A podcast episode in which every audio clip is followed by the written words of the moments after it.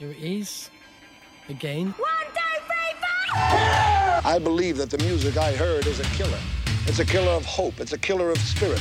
Little girls should be seen and not heard. And Devo plays for Muffy's party. we bring you an act who at first may shock you.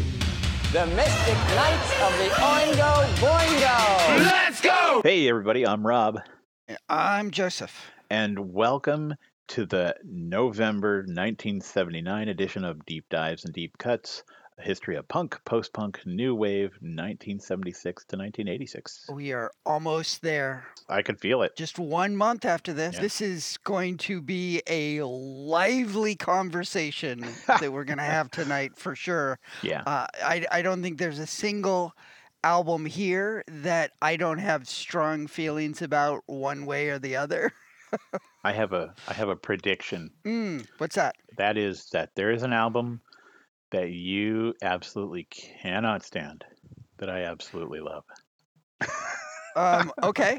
Okay. I may be wrong about that, but I got a feeling. that narrows it down to um, about half. yeah. no, I'm I'm exaggerating, but but yeah, I have strong feelings about all of Yeah, them. cool. Let's get things started on a good note. The Jams album, uh, "Setting Sons," an album that we have already discussed during our deep dive of the Jam. Um, one of my favorite Jam albums. This is a song called "Eton Rifles."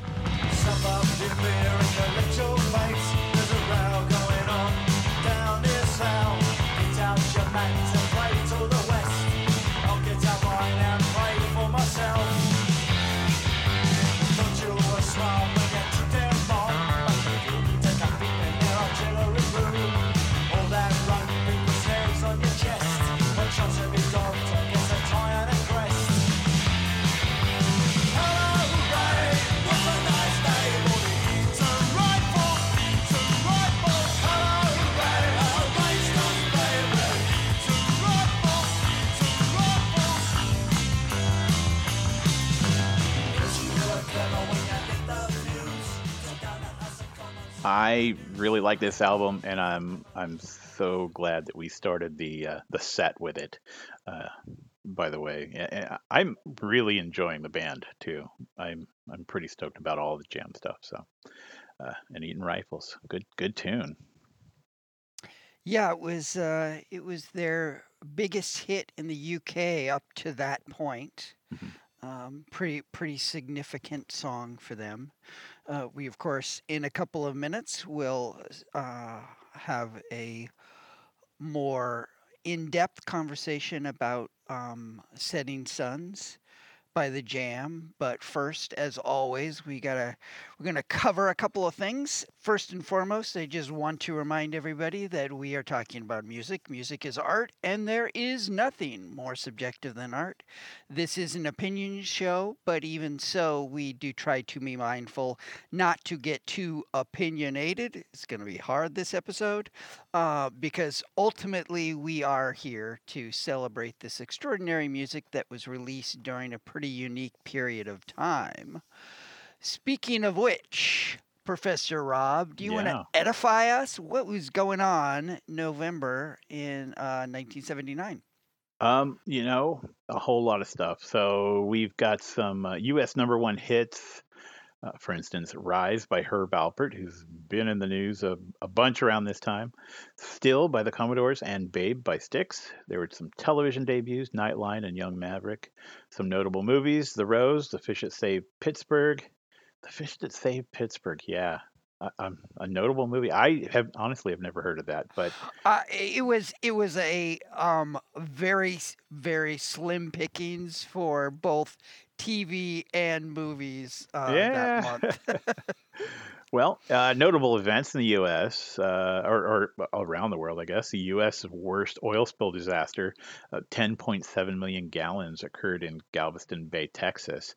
Also, Iranian students seized the U.S. Em- embassy in Tehran, taking 90 hostages for 444 days. Joseph. Yeah. Um, Also, Olympic Committee vote voted to readmit China after 20 years of uh, keeping them out of the Olympics. So Mhm. that's that's it. that's what you have.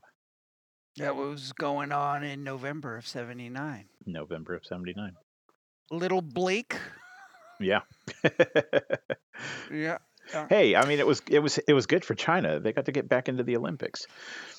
Well, yeah, I was thinking more like the oil spills and Young Maverick, ho- hostage taking and the fish that saved Pittsburgh.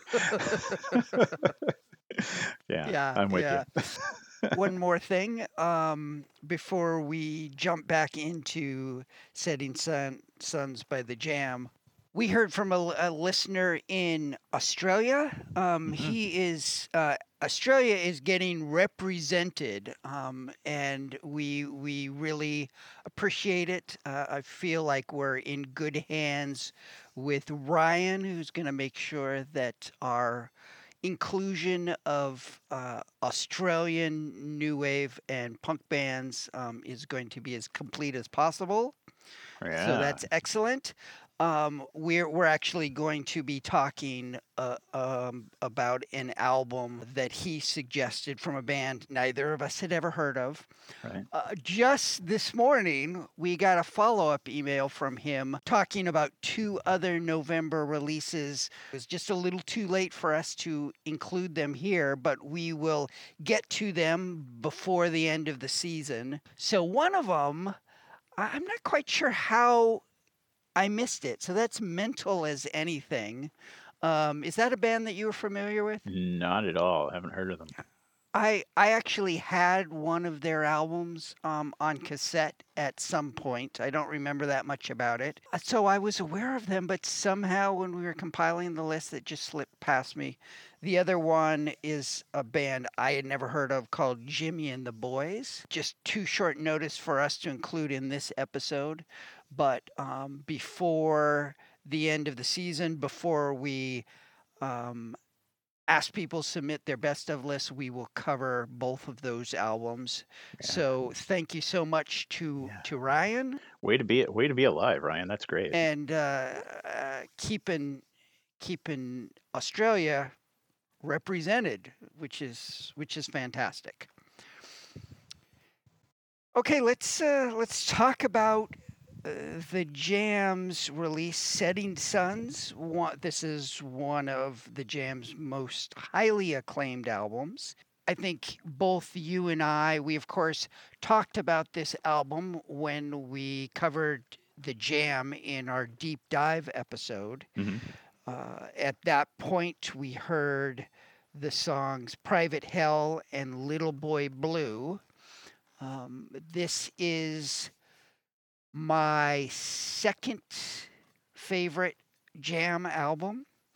Um, and I think you you ranked it pretty darn high too. Yeah, yeah, I did. you- I honestly don't remember where it was, but it is it is a pretty great album. I was actually really looking forward to revisiting this album, and Mhm. uh, I guess I guess my expectations were a little too high, so I was a little disappointed coming back to it. Um, I mean, there there are some great songs. Uh, Eton Rifle, which we started things off with, um, that was the big hit off of this album.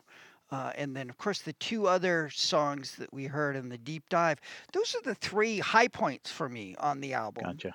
So I was really thinking coming into this season that Setting Sons would be a very uh, a real strong candidate for my personal top 10 list of 79 but I don't think that's going to happen. It's it's a good it's a it's a really good album. Mhm. But in a year like this, really good is not quite good enough to make the top 10. Gotcha. How are you feeling about it? Well, uh, y- you know, so I enjoy the Jam quite a bit. Every time I hear Mhm. hear their music, I'm I'm happy. I'm stoked. Um, Mhm. But I, and, and I do again, I do think this is still a great album. Um, but I have to say that listening to it over again, I didn't quite feel the excitement that I have with their other stuff, and I really Mm. wasn't. I'm not in a place where I'm going to put that on my top 10 list. You know, I'm not even considering Mhm. it. It's, it's just one of those that's not, it, it didn't grab me as much as I, I wanted it, much like you. Again, I mhm. think in, in the ranking of jam the jams albums, I, I still I enjoy it quite a bit. Um, but I Mhm, would like to mhm. go back and look at my list and kind of see where I placed it before, as to you know Yeah, I'm a I'm a different person now. yeah. but but still, there are some great songs as you mentioned, and Eton Rifles is, is one of them. So My prediction at the beginning of the season was that um, it is going to make uh, the final top 10. And I still think that that's true. Um, but, but yeah, I, I'm just, I'm not quite as excited about it as I thought I was. Um, so, you know, go figure. I, I got to point out the the cover tune on this album, Yeah. uh, cover of Heat Wave, yeah, which oh is boy. just god awful. we were, yeah, you know, and and I was I I was thinking back to a couple episodes ago. We were we were talking about the Slits, and we were talking about um, their pretty decent version of "Heard It Through the Grapevine." hmm and how that was sort of the exception to the rule and um heat wave sort of illustrates that um, Yeah. so you Yeah. put them up side by side and it would be sort of a good good um example of how to do it right and and how to do it wrong uh, i mean Well, that's totally subjective obviously yeah, but yeah. um seems like there there are a number of albums that we're going to talk about tonight that have pretty worthless covers. well, the first the first time I had heard this cover, I I remember just like I almost fell out of my chair. I was like, "What in the world are they doing?" Um, Yeah. You know, what what would what would make you want to do that cover? I mean, it just it seems it's out of place. That's all. Yeah, Just- yeah, yeah, yeah.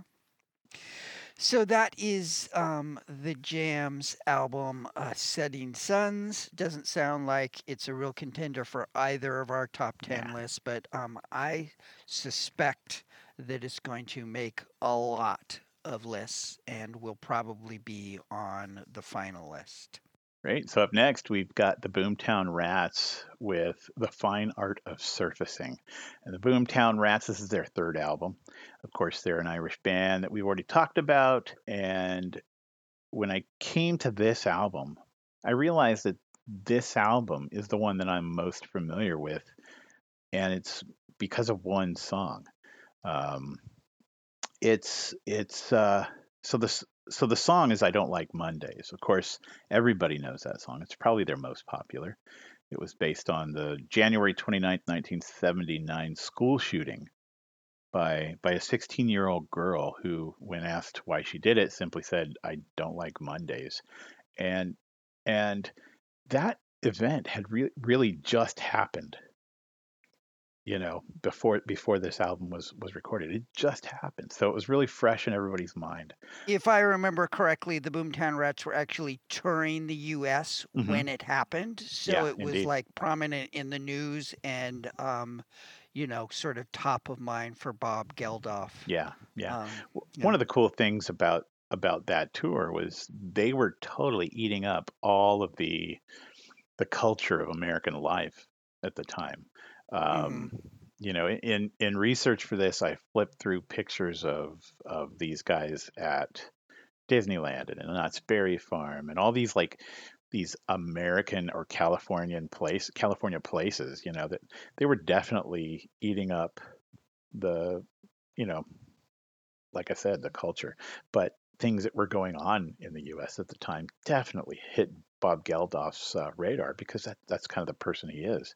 So now this album peaked at number seven on the UK albums chart and 103 on the Billboard's 200, which I mean, yay for getting on Billboard's 200, but 103, man, I I gotta say, after listening to this album a few times, I I really enjoy it, and and I kind of expected that it would be a little bit a little bit higher, but oh. Yeah, I don't I don't ever remember hearing um, Boomtown Rats on the radio when I was a kid. I mean, we- really, not we even I don't like Mondays.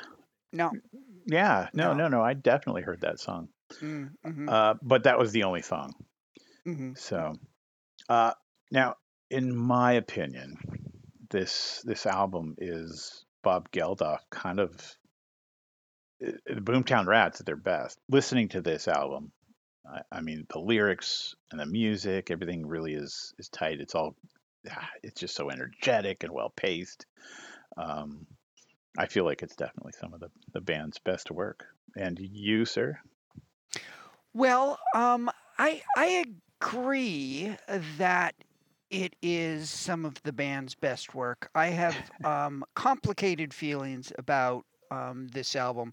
Just Mhm. before I get into them, I just want to confirm I, I hopped onto Spotify and it is uh, I Don't Like Mondays is indeed their most uh, streamed song by like more than 10 times the next song, which is Rat Trap. So Yeah. um, they I don't think that you could even call them here in the United States. I don't think you could even call them a one hit wonder. I think they're a no hit wonder um, here here in the U.S. because I don't I don't believe they ever hit the top forty. yeah. Um, but but that is certainly what they're famous for. Um, so the Boomtown Rats. I mean, this is their third album. Is that correct? yeah. Yeah. That's right. Yeah, yeah. And uh, quite a departure from their first two. So typically, I like the type of music that the Boomtown Rats were doing in their first two albums as opposed to what they're doing in this album. Ah. Okay. However, I would say that this type of music they're doing in the fine art of surfacing suits them much better. So I never really bought them as like a post punk um, new wave edgy kind of um, a band. Just their their their music just wasn't working for me.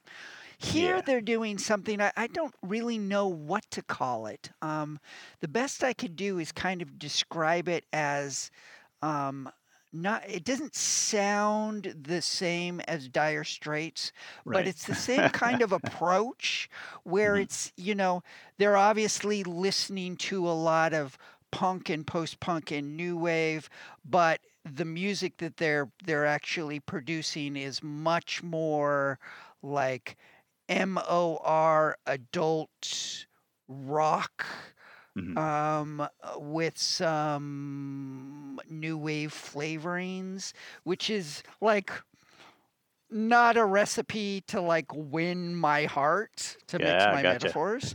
um, but however, uh, this is this suits them very well. Um, I, I think this is a really, really solid album. You know, when I was a teenager, um, you know, Bob Geldof became just part of the culture because of uh, what was it, Live Aid, Mhm, um, right. and so I had a couple of his solo albums, and they they felt a lot like this. Um, and I, I I always like kind of like them, but could never get very excited about about it, and wasn't sure what was wrong with me because I was never really connecting with with his stuff. And then I read a review um, of one of his solo albums, and I think it was, I think the album was called uh, "Deep in the Heart of Nowhere," which was an album that I had, and uh, there was a, a line in that review that I remember to this day, which is, "This album proves." That it's not the Boomtown Rats that that's holding Bob Geldof back, which I thought was harsh, but I absolutely agreed with. So, so Wow. I think I think I'm just not like a Bob Geldof guy. Yeah, I, I yeah. just I don't really get his appeal. I, I I remember being puzzled when we were researching the first album that they released, reading some of the contemporary reviews, the reviewers were referring to Bob Geldof's charisma. And I, I just don't get that. I mean, he, he might have been um, uh, an excellent performer, like on stage when when he was performing. Um, but as far as what I've heard uh, on the albums, just I just don't find it particularly engaging. Ah, so, right. but um, I, think they're doing everything right. I mean this this album feels like the Boomtown Rats um, reaching their full potential. I just I just don't think I, I don't think they have a lot of brilliance in them. But it's a really solid album. I like it the same way I like Dire Straits albums. Ah, I see. So All right. Well, that's that conversation's for another podcast. so, um, so we, we we definitely need to get to some music on Yeah. here. Uh, so let's let's uh, tackle your song first. yeah. So I picked uh, wind chill factor minus a zero. Yeah, this has always been my favorite uh, Boomtown Rats song, um, and I think it is uh, by far their coolest. I could into the subway systems. I those tunnels like a six foot mole. I came back and I was gasping for air. I made it to your place, I was praying you'd be home. We, we really shouldn't be alone tonight. Let's go to a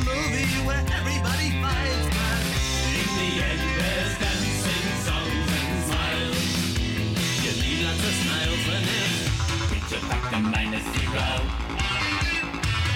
Factor minus zero. There you go. Factor minus zero. Factor minus zero. There you go. It was hard for me to choose between this song and having my picture taken. Um, but li- listening to the wind chill factor, I'm like, there was probably a little, like just a little taste of disco in there. And and then going back and listen to it again, I'm like, or was there? Did I mishear something? Where did where was that? But but I think that there was. There was a little like a little taste of disco in that in that song, and I, I thought, boy, Joseph, I wonder if Joseph's gonna like this. Well, I, I that's that's interesting. I, I've never thought um, that. Uh, I've never made that connection with with that song. I just think it's one of the sort of like tightest, coolest, edgiest songs that the Boomtown Rats um, did. Uh, I've always it's been on you know my permanent playlist for forever. Um, yeah. Cool. Well, yeah, it, it, it I enjoy this song a lot actually, and and I think that it's my new favorite. You know, I I think uh, Mhm. uh, I don't like Mondays was such. Uh, I mean, you know, it was so common, and I heard it. I heard it all the time, um, Yeah. mostly because it was on my playlists. Uh, you know, and I played it on MWR, but but I think this song has probably beat that out as my favorite on the album. Yeah, yeah. Well, um, it, it's a great song. Now, the song that I picked is much more. I, I like it, but I- think it's a good example of of what is typical for this album. So, like a really well crafted um, song, you know, that almost sounds like it could be on a J. Geils album or Dire Straits album or something like that.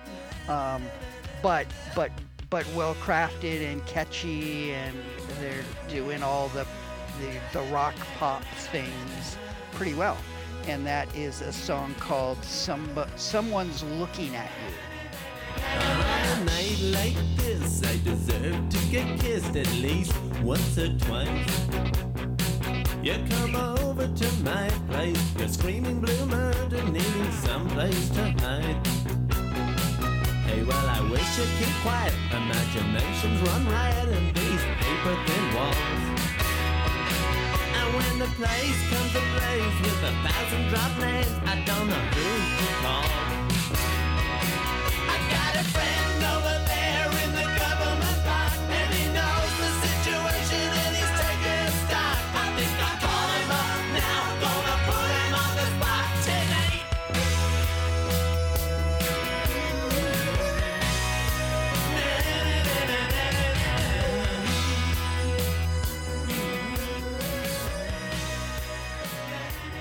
Yeah, it's it's a good song, um, and you're you're right about the J. Geils. Boy, I hadn't I hadn't really made that connection, but listening to it now, I I think you're absolutely right. Um, it's it's interesting going back. I mean, you know, hearing you talk about how they remind you of Dire Straits. I I never really thought of that either. And and this song itself is is that kind of strummy, kind of kind of bouncy, but you know, Yeah, anyway. I don't, I don't, I don't know what to call that music. Yeah, I don't I don't either.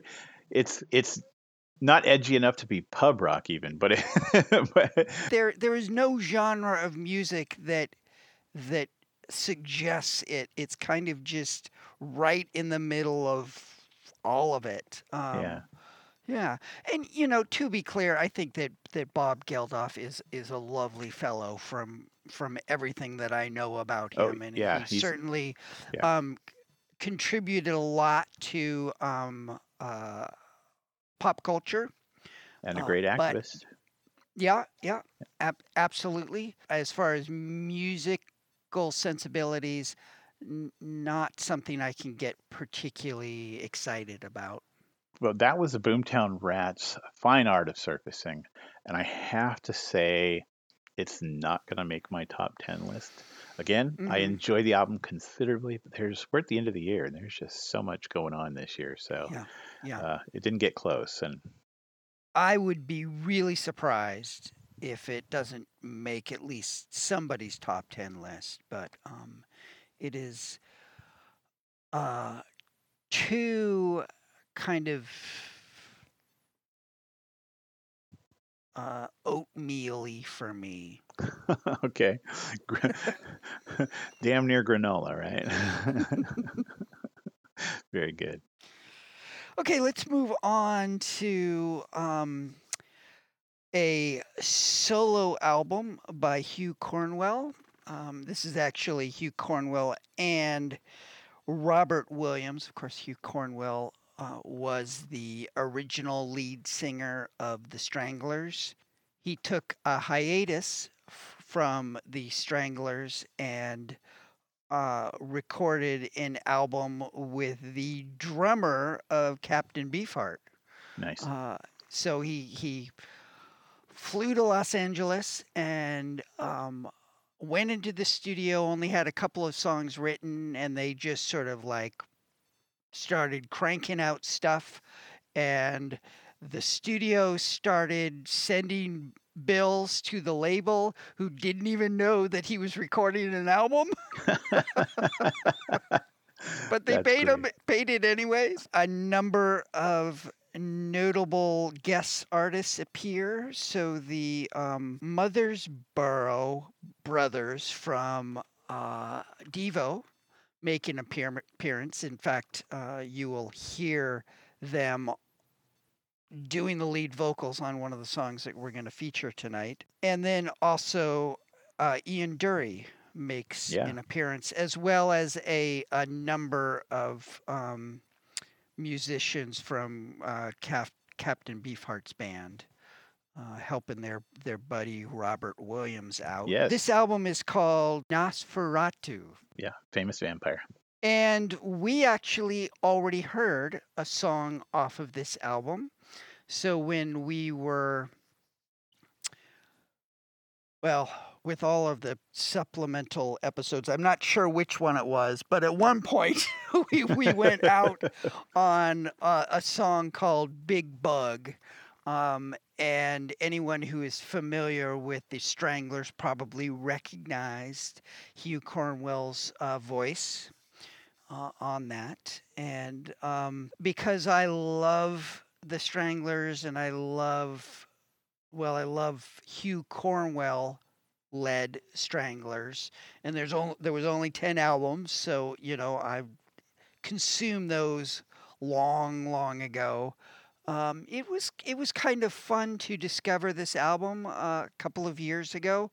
Uh, it's a weird album, challenging, um, fun, just wild. I mean,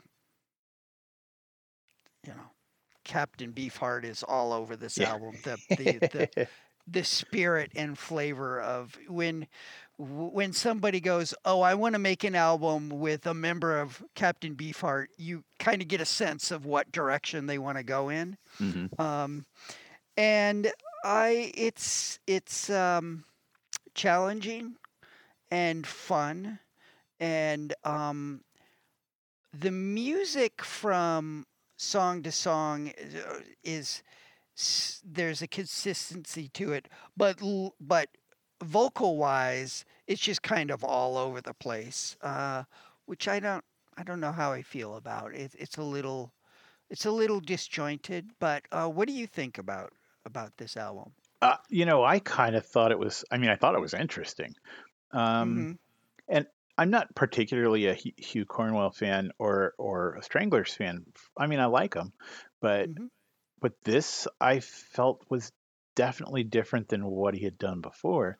And, Oh, yeah. uh, and and so I I kind of like some of the gothy tones to it. I Mhm. like. Uh, uh, I I found that it was thematic and it had some some interesting themes. It wasn't one Mm. theme that they wrote on, but several. Um, Mhm. But they were definitely writing with that whole vampire idea, that vampire mood. Um, Mhm. So so I I was just a really big fan of the whole moodiness and the gothiness and you know Mhm. that kind of vibe. Um, of course, you know I mentioned theme. It's it changes almost with every song, but it Mhm. but I liked I liked it a lot. Mhm. So let's talk about your pick. Uh huh. Yeah, yeah. What did you pick? And why did you pick it? And why do you hate me so to torture me like this? Ah, you're one of my dearest friends, one of my favorite people. Um, it uh, so I I picked White Room, which of course is a Cream cover, um, and I'm gonna admit nobody can do that song better than Cream, which I'm a huge fan of, you know. Uh, but again, this this kind of it's like you know, like I said before, I love goth music. This is kind of a gothy cream cover and and it it was just so interesting to me that I was like, yeah, this is cool. I I I'm going to play this cuz I like this song. um, you know, and and it's not so off base as far as covers go, but it definitely has that like gothy vibe to it. And I just thought it was cool. I can I consider this cover a tragic misstep. I mean, More so than Heat Wave. I'm a little hard pressed to think of a singer more ill suited to sing this song than Hugh Cornwell.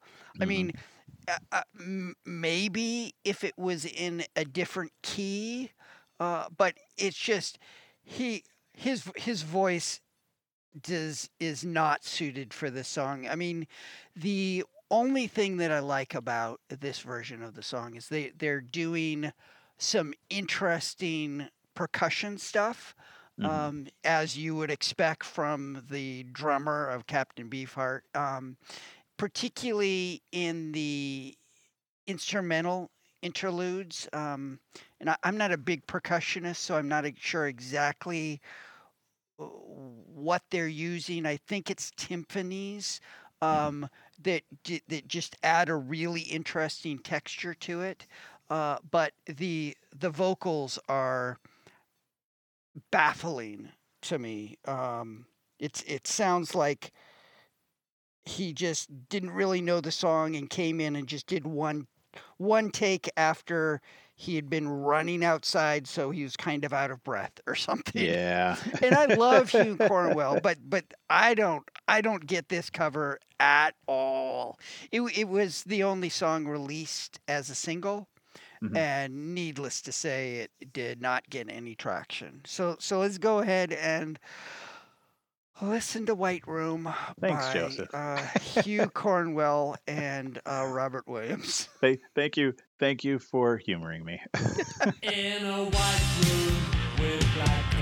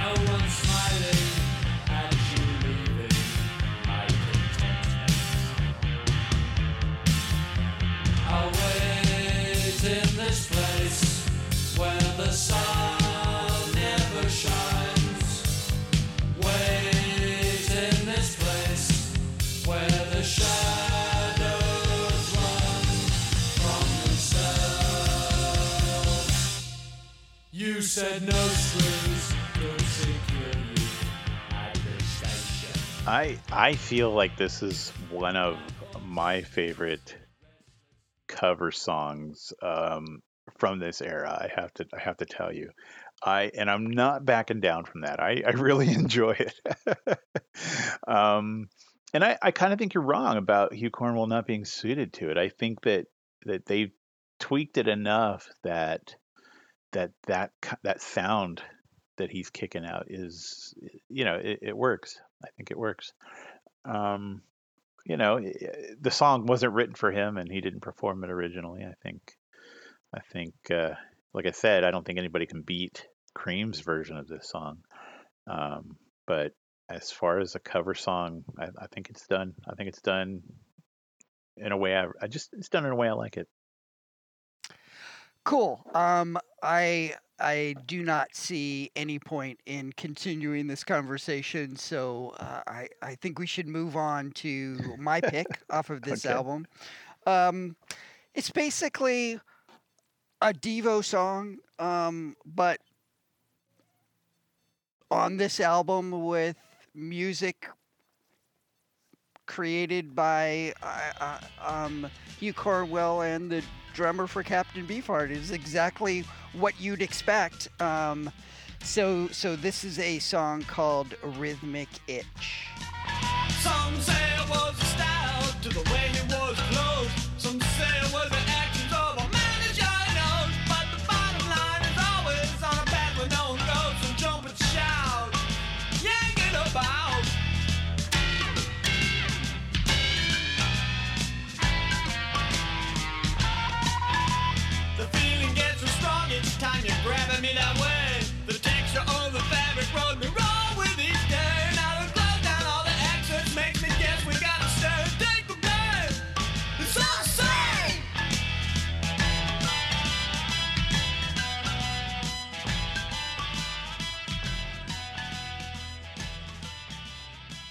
Like this song a lot. And um, I don't know if you were aware of this. We may have talked about this, but Rhythmic Itch was actually the song that I almost chose. A- And you probably would have liked it a little bit better if I had, but but I almost picked this song. This is this is my favorite song on the album, Mhm. and um, I I find it wacky Yep. and and it makes me ask the question like what did Hugh Cornwell want to do through through this album that that he couldn't with his band? And almost as soon as I asked that question I answered well for one this song.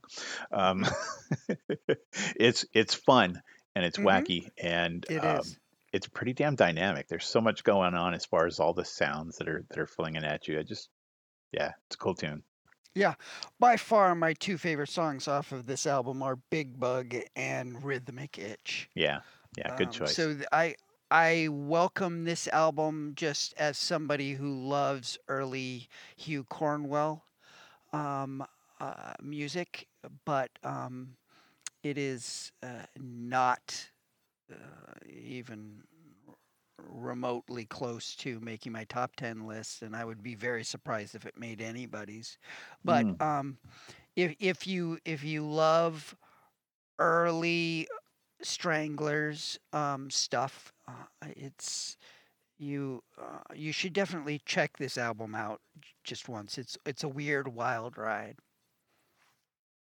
Yeah, not on my list either, but uh, unfortunately. So, moving on to one of your favorites and mine, of course. uh, this is Mar- we're going on going into Marianne Faithfull's album Broken English. Now, I've never been a Marianne Faithfull fan, and I've heard her stuff, and it's just you know it, she's very stylized in her sound. It's just never been something I've I've been I've gravitated towards. Uh, of course, I listened to this album and uh, and learned a lot about her. Marianne Faithfull, she was, of course, part of the original British invasion in the 1960s, and she she's at the time she was well known for her melodic and higher pitched voice, and uh, unfortunately some bad habits and uh, some some really bad laryngitis in the 1970s gave her you know th- this permanent raspy low pitched sound and I guess I shouldn't say unfortunately. The way she got there was unfortunate, but it has given her a sound that is unmistakable, uh, Marianne Faithfull. Um, and of course, we're more familiar with that today.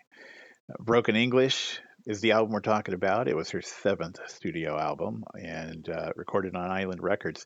Now, this one is highly regarded by fans and by Marianne Faithfull herself as as being her masterpiece.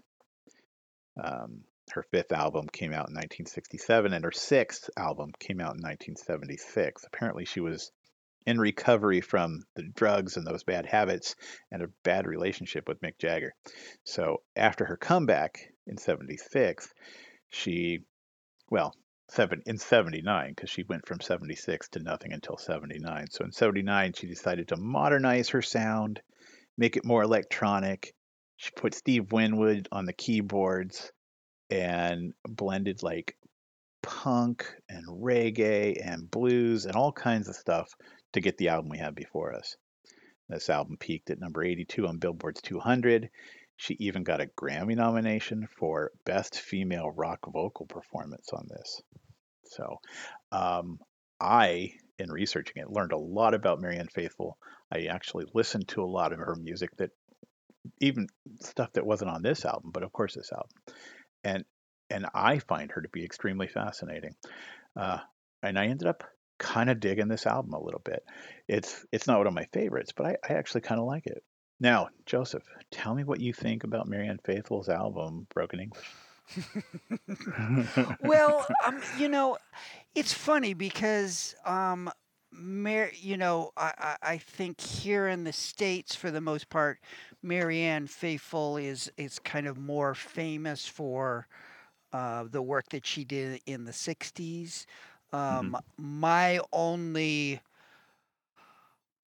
uh, knowledge of her when I was younger is that, you know, when I would be flipping through my aunt and uncle's record collections, you know, uh, with all of the hippie rock and the, the, you know, with all the bands that played in Woodstock and all of that, Marianne Faithfull would be right in there among that. And then later on, as an adult, every once in a while I come across a reference of Broken English and Marianne Faithfull doing a uh, a new wave album and how highly regarded it is. And I was always that always struck me as as curious, but for some reason I never got around to actually seeking it out.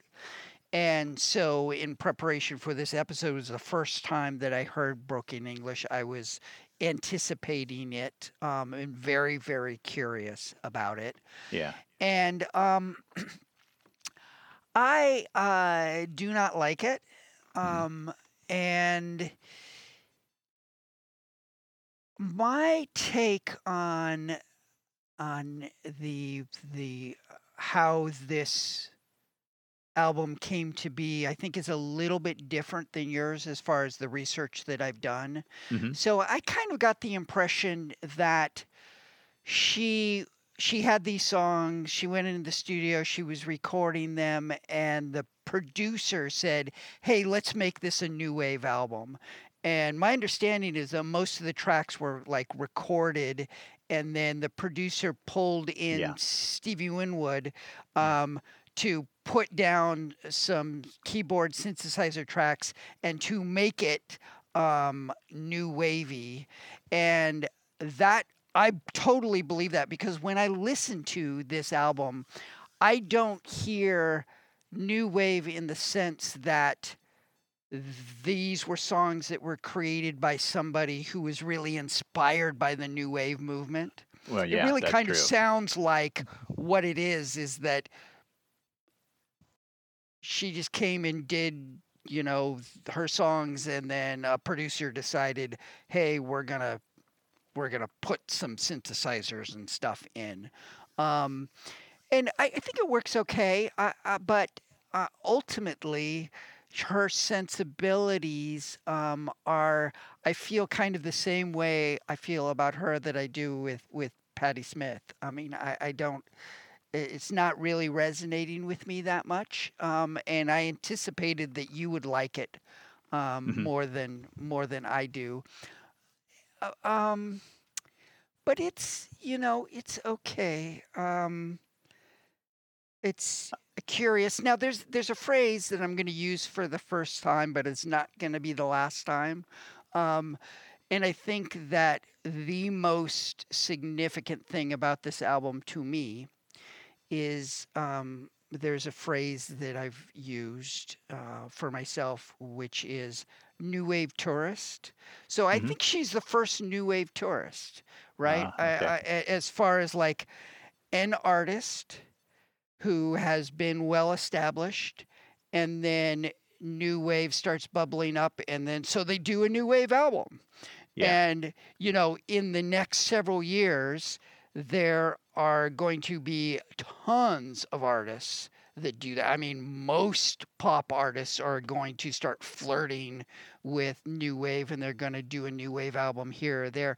A lot of those we won't cover in this podcast because you know we don't want to spend our time talking about oh the Billy Joel album that has a little new wave in it or the Tom right. Petty album that has some new Right. wave in it or the Styx well we will talk about Styx Kilroy was here because it's it's just such a weird album but we're not going to include in our in our regular ru- rundown so i think That's that sh- she is true. the original new wave tourist um all the songs are super solid uh, Yeah. this it's just not not the kind of approach the kind of uh, Well- uh that that i care for So you know what you know what's interesting about my experience and my history with Marianne Faithfull is she's always been somebody that I've listened to. Uh, like I have a couple albums in my own collection that have Marianne Faithfull on them, not as the primary vocalist. Well, ex- with exception of Lou Reed's The Raven,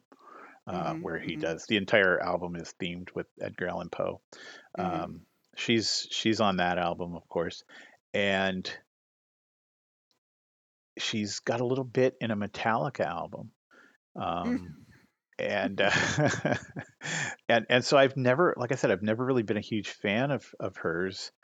Um, you know, she's just been kind of seasoning on things for me. Mhm, Uh, but I was talking to a coworker today, I said, "Oh yeah, I'm reading about Marianne Faithfull," and she said, "Oh, I loved her stuff. I could sing every song from hers in the '60s, and then she disappeared in 1970." And I said, well, "No, in 1979 she cut her seventh album," and she's like, "No, wait, really? You mean is she still alive?" And then Marianne Faithfull's actually cut several albums after 1979. You should listen to Mhm. them, Nancy. So, but but I learned so much about her, and I think that definitely colors how I appreciate their music and how I mhm. how I vibe with what I'm listening to. So Mhm. um, I'm I'm not a great big fan still, but I'm I'm think I'm gonna gonna try to listen to more some more of her music.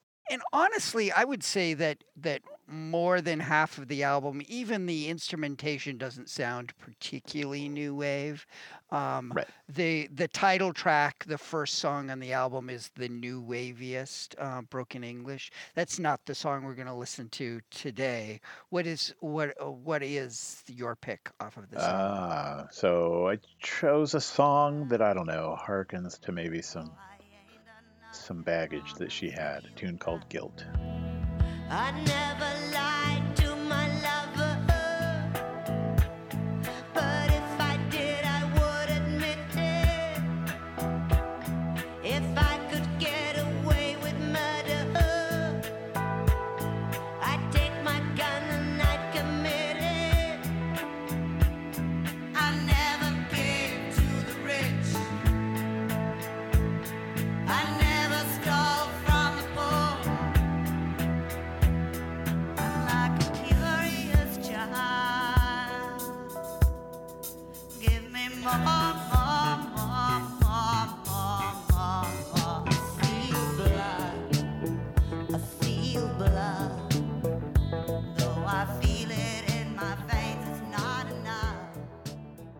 Now, before we move on, um, we have to talk about the la- last song on this album. do you do you know which one I'm talking about? Uh, I do. Go ahead. Yeah. So, um, the first time that I listened to this album, I was at work. Um, I had my headphones on, um, and um, I was listening to it, just doing my my work, and um, got all the way up until the last song um, which is a song called Why'd You Do It? And I listened to it and then took my headphones off and got up and walked past one of the interns who gave me a funny look and said, What were you just listening to? And I'm like, Marianne Faithfull, why? And she's like, Well, I was watching your expression uh, just a couple of minutes ago, and you would be working, and then suddenly you would just like look up sharply, and your eyebrows would raise, and then you'd scowl and shake your head, and then go back working, and then a couple of seconds later you do it again, and you did it like four or five times. Um, so this is I am not like a shrieking violet. I, I don't get offended easily by raunchy lyrics, but this is some of the raunchiest stuff I think I've ever heard. And um, it is that is kind of the point of that song. Every single line in that is is like built to get a rise, to be as provocative and offensive as possible. Um, and it's it's I I'm kind of blushing right now, just kind of just kind of thinking about it. And did did you notice the the uh, writing credits on that song? no, I didn't. So that song is credited to every member of the band, um, which are mostly men. Um, and so I I have no evidence to back this up, but my guess is that they got like really drunk one night and they were just sitting around maybe playing cards and just trying to outdo each other with the, the with, with just the raunchiest most sexually explicit stuff that they could come up with and someone just wrote it down and Marianne Faithfull went into the recording studio with that laundry list and just started spewing out lines. It There you is- go. it is pretty remarkable in um, in its its extreme explicitness. Um, and that that is neither an endorsement nor a condemnation of that song. It is just of note. I, I just I couldn't talk about this album without noting um, it that that is a singular song. So, so there you have it, kids. Uh, eat your vegetables, stay in school, and ask your parents' permission before you listen to the last song on Marianne Faithfull's album, Broken English. This is, uh, I, I think it's safe for me to talk for Joseph. I'm going to say for both of us that this is not going to make our top 10 list. Yeah, but it is it is a highly revered album, so yeah, I, I yeah. expect it will make some lists. I, s- I would be happy to see it on somebody's list uh, this year. It's, Yeah. you know, Yeah. Marianne Faithfull and a lot of fans say that it is a masterpiece. So Yeah. here you have it. And I, I think it's like entirely appropriate for, you know, putting together playlists of like new wave classic kind of seminal new wave songs that um, broken english the title track would would be a part of that nice. yeah okay let's move on to the debut album from a band called adam and the ants.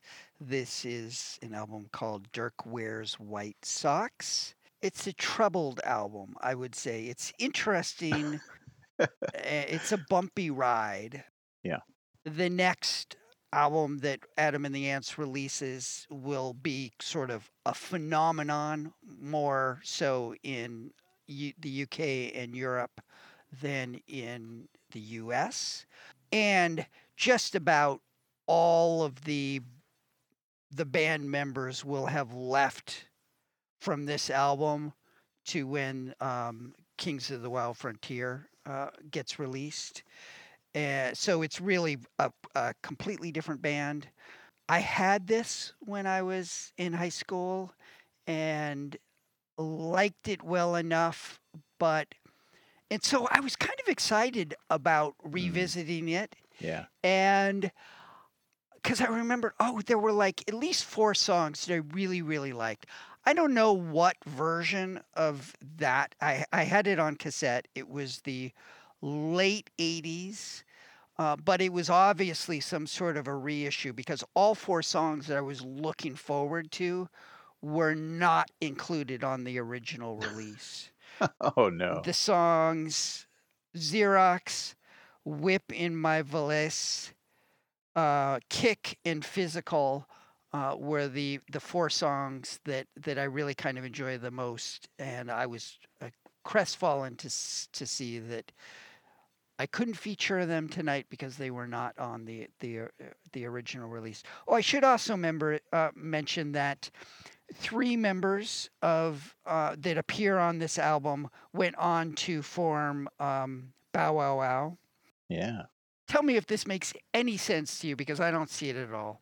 Okay. Adam Ant says that when they made this album, they were trying to make like a Donna Summers album. And to that, I go, huh? Yes, I'm with you on that. In fact, I almost said it out loud just now.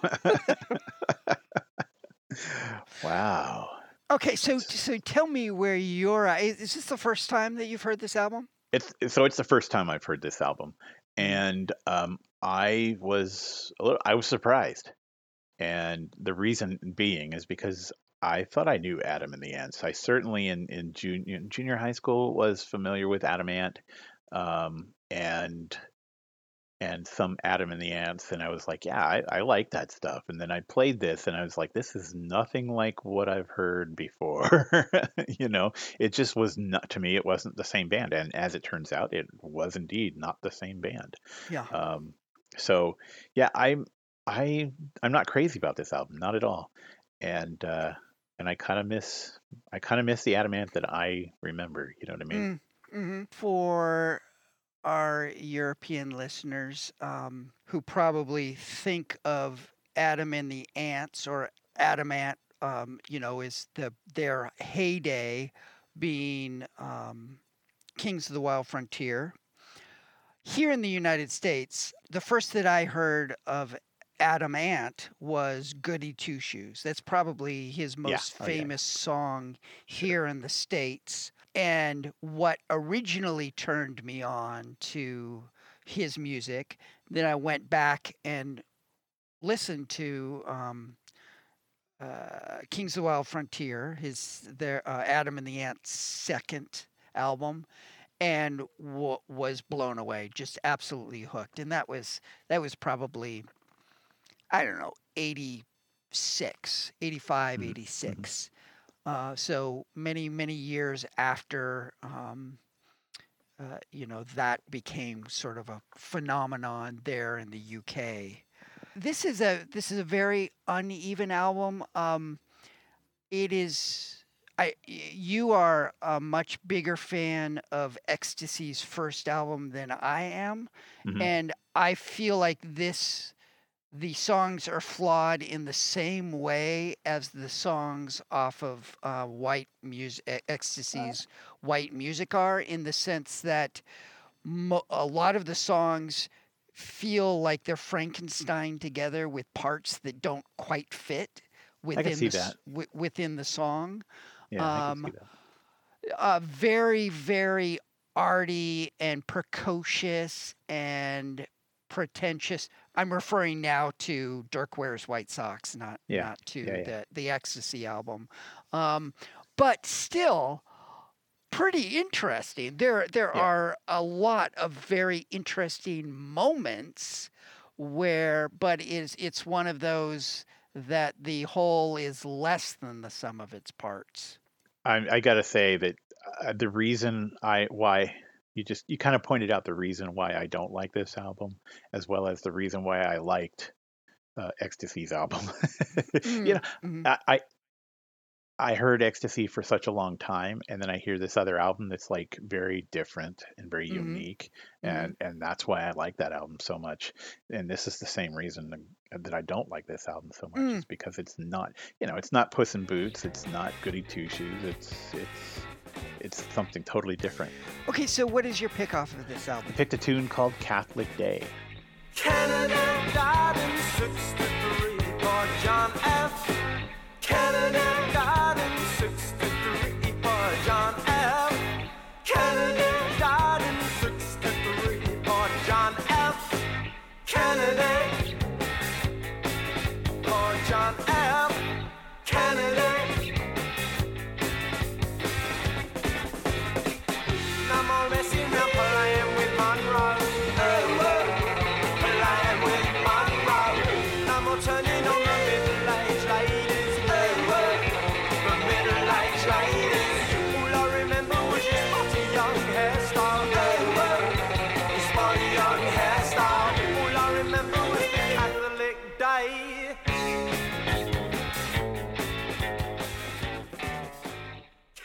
I did this song, um, and it's probably the one song I really like on this album.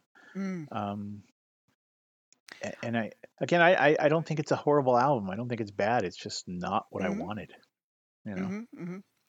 Well, I, I think this song is a good example of what I was talking about as far as as far as different parts kind of Frankenstein together Mhm. that that don't feel like they really fit. I mean, I feel like they they have to like cover up the defects in the songwriting by adding all of these s- sound bites and special Yeah. effects and Yeah. everything and like at the beginning. yeah, um so so severely flawed but but still not boring Right. definitely not boring um the song that i picked is um, a silly silly song called never trust a man with egg on his face A man and a woman walking down the street with a son and a daughter. It was oh so sweet. When mummy turned to daddy and she said, My dear, write out your will because the end is near. Then she pulled out the gun. I saw the sparks messed up the suit that he bought from Marks because she'd heard the voices from outer space. She'd heard the voices from outer space. She'd heard the voices from outer space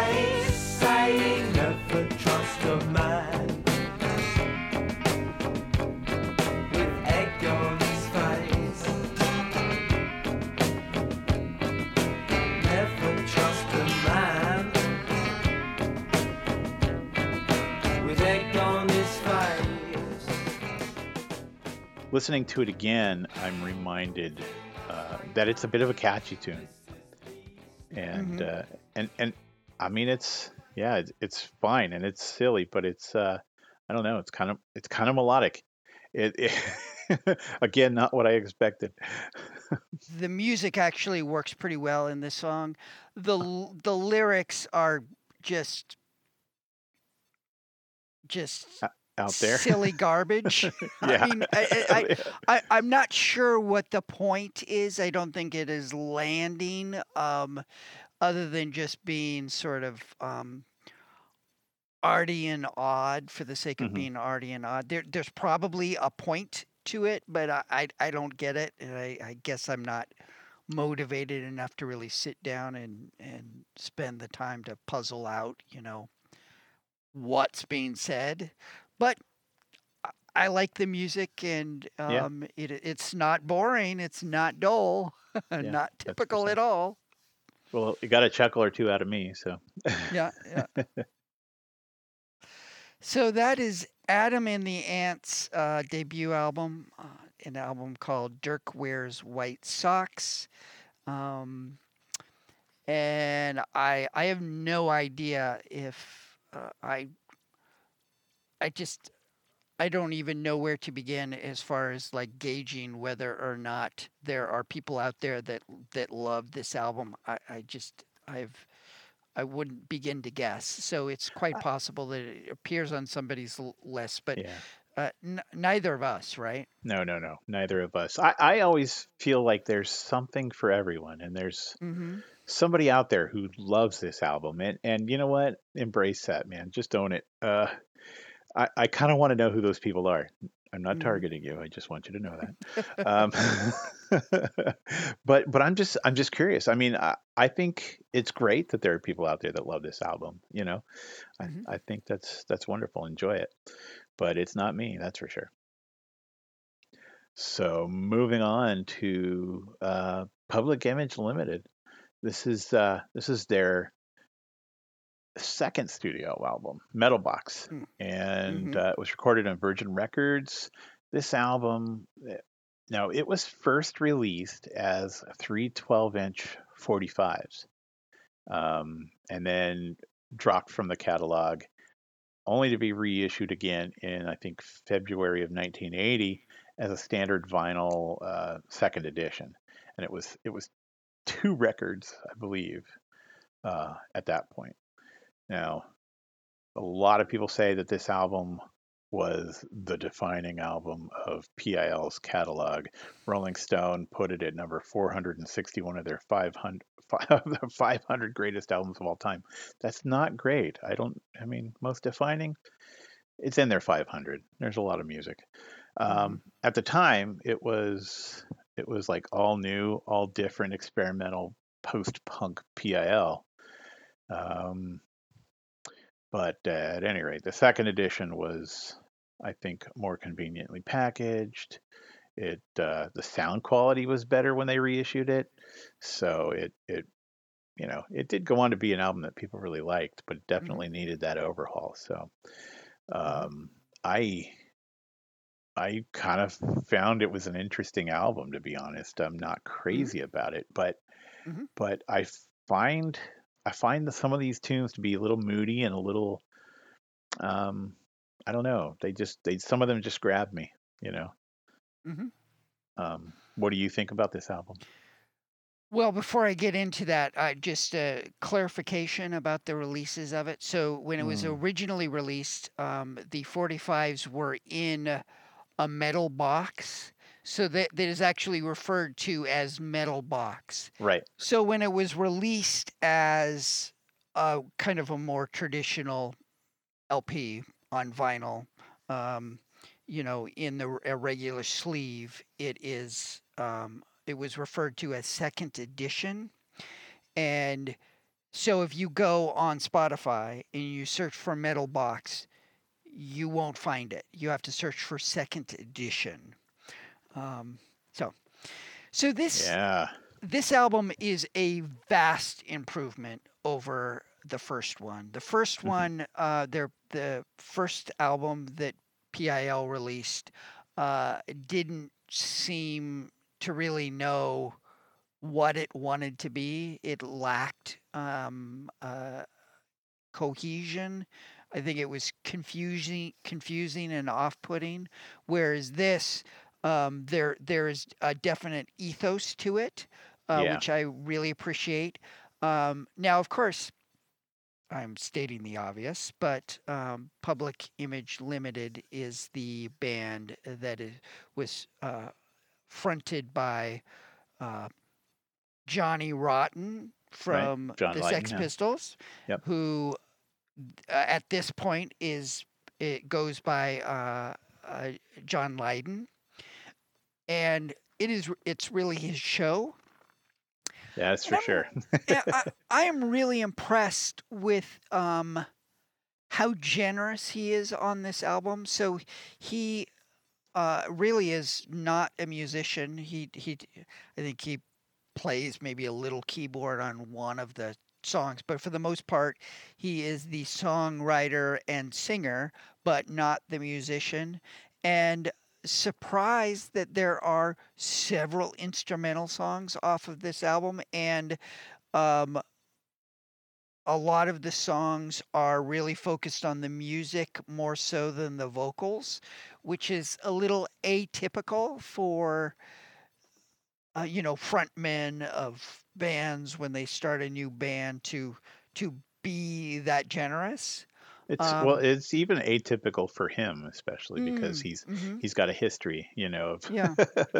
Yeah. being difficult. But yeah, Yeah, but but um, it is still it is still music put out by John Lydon.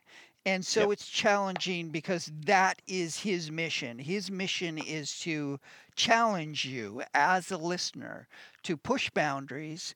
Um, I think he does does a good job, but it's still a little bit of a rough sit for me because um, you know this I, I don't have a natural tendency to gravitate towards this kind of music Mm. but um but I I understand the importance of this and we're we're hearing I don't know that we're hearing anything that is like drastically different than what we've already heard, but we are hearing some nuances and some takes and tweaks and adjustments that that sound very fresh to me. Um, and there are a couple of songs on here where John Lydon is is beginning to discover his new voice yeah, and his new um you know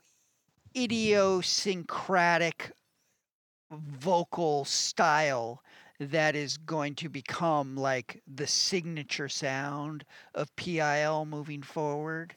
So uh, probably the biggest hit, and that is um, in quotes. Oh well, no, actually, it wouldn't be the biggest hit off of this album. I think the the biggest hit is was a song called Death Disco. But one of the more famous songs off of this is a song called Careering, where he's really he's he's really kind of setting the template for his vocal approach. Um, and um, also the song that I picked, uh, which we won't hear first, but when we get to it, you you kind of hear him setting, getting into that rhythm. Uh, Mm. But the song that you picked, a song called "The Suit," um, he's he's uh, much more experimental with his vocals. Yeah, you know, uh, uh, that's that is definitely for sure. Um, before we get into that, I, I kind of wanted to point out. I mean, you you talked about how this is nothing we haven't heard before. I mean, it, it you know, it's not. It doesn't seem groundbreaking to you, but it is an album that a lot of people kind of hold as being one of the most influential, most important song, uh, albums of the post-punk Mhm. era, and a lot of bands were influenced. I mean, a lot of a lot of bands were influenced by it. So I, I find that I find that pretty interesting. Yeah, and and I I absolutely agree with everything that you said. And I I don't think that it is in conflict with what what I was saying because No, no, no. because he is he is taking elements um, from other bands like Throbbing Gristles and Mhm. stuff like that, and and getting very focused and making it it it cohesive and and something that like sucks you in as opposed to kind of pushes you away if Yeah. that makes sense there, Yeah, yeah, there is totally. a real warmth to this song uh, to to this album both sonically but also in the material at the same time as it being challenging which i think is is its real strength.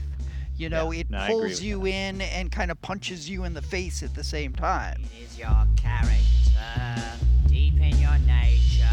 Take one example, sample and hold, romance and replace. The lack in yourself. It is your nature.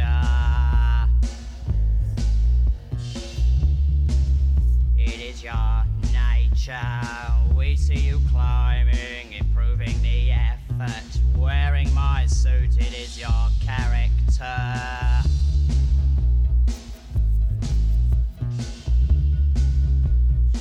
There is a limit over your shoulder. Everyone loves you until they know you. So that was Suit by by Public Image Limited. Now, it, I kind of wanted to go back to what you were talking about as far as his, basically his uh, his personality or his his mood. This is definitely a very moody John Lydon. Um, the lyrics are pointed, and he's doing whatever the hell he wants to do here. I mean, it's that's kind of how he is. That's how he operates. But um, this song is, like you said, it's got a warmth to it. In fact, much of the album has that warmth, uh, which in some ways, to me, seems again atypical of John Lydon. So, but he's doing whatever the hell he wants to do, and and and he's running with it. So, I think he's doing a good job of that. All right, well let's uh, let's get to my song. Um, this is a song called Memories, and um, moving forward, we will hear um, a lot more from PIL that sound, that kind of goes in this direction.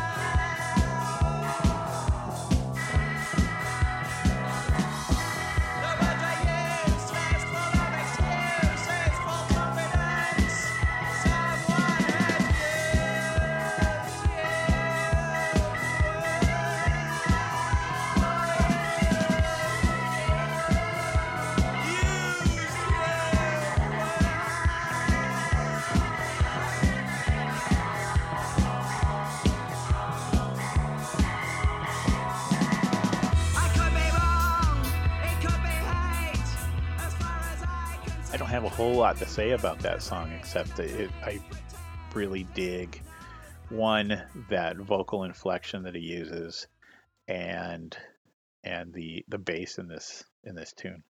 Mhm, Um, mhm. Yeah, it's pretty cool. It's interesting, very interesting. Mhm.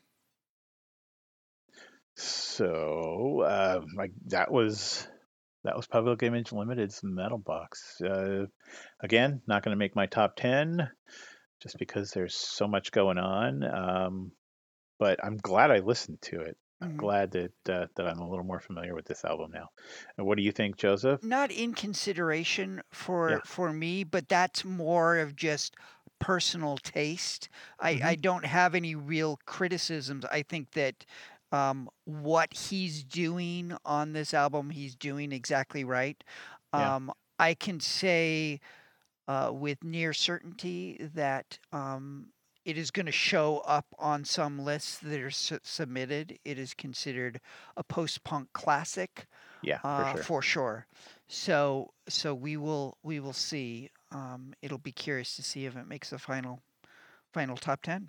Well, this is where we need to stop. We will cover the remaining November 1979 releases in our supplemental episode that will be released uh, in a week. And what will we be covering at that time, Rob? We'll be covering the Reels album, The Reels, Simple Minds, Reel to Reel Cacophony, The Damned, Machine Gun Etiquette, the Raincoats album, The Raincoats, Sham 69's The Adventures of the Hersham Boys. So I forgot to mention this at the top of the show, but we um, that sort of experiment that we did last episode, where we released the bonus episode with the with the remaining albums, I think went pretty well. Um, and so we're we're starting a new strategy. You probably noticed that we featured more most of the albums that we featured. We featured two songs. So typically for a month we will feature 14 songs. For November we're featuring 19 songs. So we're just going to split it up into two episodes. So next week we will release the supplemental episode that will have the remaining albums. So that's something uh, that you can look forward to. Sweet. It is time to wrap things up. Because we have the supplemental episode coming out next week, we will not um, announce the December releases that we're going to cover until that episode. So keep your eye open. Just one week to go. Um, any last thoughts, Rob, before we sign off? No, I, I mean, going forward, like we, we still have a lot of a lot of music to listen to before the end of the year. Absolutely. Okay, everybody, we will talk to you in one week. See ya. Good